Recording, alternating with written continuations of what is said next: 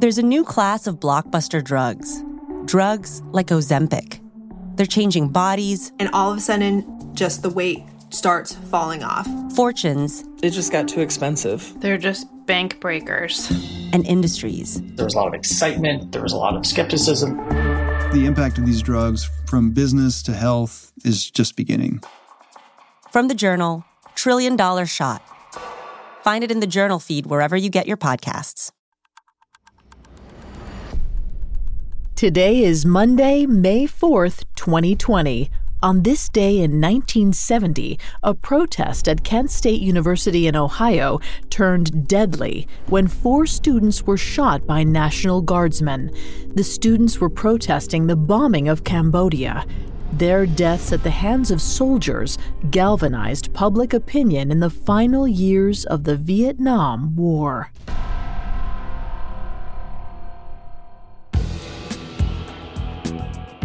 Welcome to Today in True Crime, a Parcast original. Due to the graphic nature of today's crimes, listener discretion is advised. Extreme caution is advised for listeners under 13. Today, we're covering the Kent State Massacre, where National Guardsmen fired into a crowd of protesting college students. Let's go back to the Kent State, Ohio campus on the early afternoon of May 4th, 1970, at about 12:20 p.m.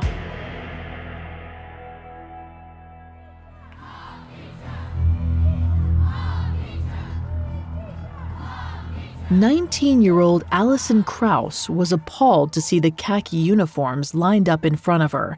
The row of Ohio National Guardsmen had their rifles loaded and bayonets fixed to the ends. They looked like they were going to war. But the only enemy in sight was the 2,000 students gathered on the university commons. The grassy field in the middle of the Kent State campus was an equally popular meeting point for rallies, protests, and pickup games of soccer and frisbee. Now, the 113 soldiers seemed ready to turn the lush green space into a battlefield. Allison watched another student put a tiny flower in the barrel of one of the rifles. She grinned at the small act of protest and glanced over to a nearby police officer. The local Kent Police Department had asked for support from the National Guard, but the blue uniforms still lined the edges of the protest, trying to keep it within the boundaries of the commons. Allison eyed the flower and said to the patrolman, "Flowers are better than guns." A moment later, a dark National Guard Jeep roared up to the edge of the protesting students. In the Jeep, Kent Police Patrolman Harold Rice raised a bullhorn to his mouth. He hollered, "This is an order. You must leave this area immediately." But few students moved out of the crowd. Most of them couldn't even hear Rice over the din of the protest chants. They kept waving their homemade signs. Rice lowered his bullhorn and retreated back behind the line of khaki-clad guardsmen. Then, beneath the sound of chanting, he heard a command passed down the line of soldiers. They were ordered to advance towards the crowd. Rice later said, "I heard the order given for tear gas to be shot. I turned to my partner and told him, 'Somebody is going to get killed.'" Rice's words were prophetic. At 12:25 p.m., a contingent of 28 National Guardsmen moved into a position about 100 yards from the crowd of student protesters. Then, they opened fire. The rifle fire lasted for 13 seconds. Varying accounts dispute the number of shots, but most reports agree that 61 rounds of ammunition were fired. The 2,000 students on the commons scattered and ran for their lives. When the gunfire stopped, 4 students lay dead, including Allison Krause. 9 more were wounded, including one young man who would never walk again. Up next, the context and fallout of the tragic attack. Now, back to the story. The deaths of four students at Kent State University on May 4, 1970, shook the entire nation. Newspaper headlines and nightly news broadcasts across the country featured the shooting as their top story. Questions began almost as soon as the first reports emerged from the campus. Why had the Ohio National Guardsmen opened fire? How did the protest reach the point of requiring lethal force? Why were those four students dead? Further details emerged as well. Of the four students killed, only two of them were part of the protests. One of them, a girl named Sandra Schur, was simply walking to class over 130 yards from the grassy commons. Rumors began to fly that students had attacked the soldiers or that a sniper had fired on their ranks. More speculation claimed that the alleged student attacks were a story manufactured to justify lethal force against the protesters. As gossip and attention-grabbing headlines gripped the nation, the mystery of why the order to fire was given, if it had been at all, was never solved. But most historians agree that the tension on campus between the protesting students and the authorities sent to disperse or arrest them had reached a breaking point by the afternoon of Monday, May 4th. The students were wrapped up in the nationwide anti-Vietnam War campaign. The conservative local public, including the military and government, saw them as agitators who simply wanted to incite violence against law enforcement, regardless of the cause they claimed to be supporting. They saw proof of their fears when the students burned down the ROTC building on campus the weekend before the shooting. The National Guard was called in. Tensions kept mounting. The two commanding officers of the National Guardsmen, General Sylvester Del Corso and Robert Canterbury, made comments to the press about the violence encountered during Kent State protests. Del Corso had said, "Like Ohio law says, use any force that is necessary, even to the point of shooting." Just before the shooting, Governor James Rhodes said in a press conference that the radical student protesters were worse than the brown shirts and the communist elements. They're the worst type of people that we harbor in America.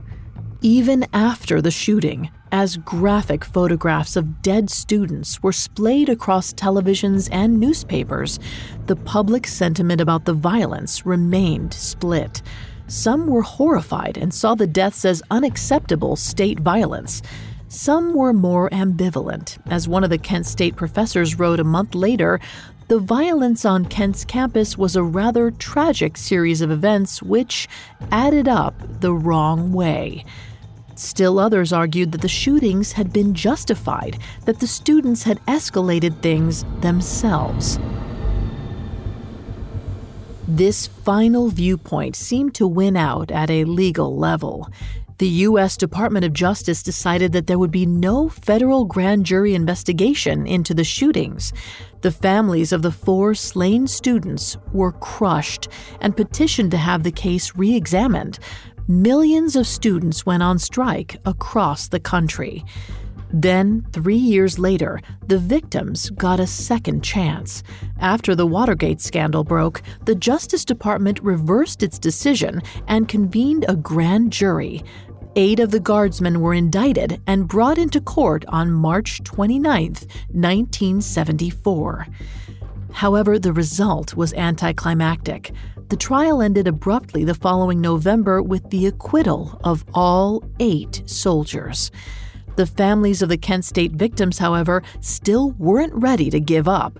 They decided to file civil lawsuits against the Ohio state government, eventually consolidating into a single suit against the governor. The plaintiffs sought $46 million in damages. Their trial lasted 15 weeks.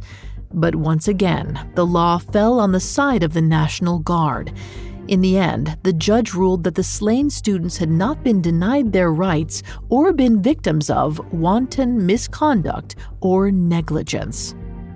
The case was dismissed. Several appeals eventually reached an out-of-court settlement to support the needs of the wounded students, but no culpability was ever assigned for the 4 deaths. After the trials, the Kent State Massacre faded into history as a final benchmark of the tumultuous Vietnam War era. The shooting became a shorthand for the bitter, divisive politics around the war, and for the widespread exhaustion that was starting to set in by 1970. The growing apathy of the American public was encapsulated by the lack of outrage about the massacre in the ensuing years. Media debates about the shooting faded. Little attention was paid to the lack of legal justice for the victims, and ultimately, the events at Kent State had little effect on American foreign policy. The media moved on to cover other scandals throughout the early 1970s. But some echoes from the massacre continued through the decades. A Kent State journalism student named John Filo won a Pulitzer Prize for his photography on the day of the shooting, specifically for a famous image depicting a young woman screaming over the corpse of one of the dead students. That image remains a haunting, iconic symbol. And to this day, a memorial candlelight vigil is held annually at the site of the shooting, reuniting survivors and victims' families.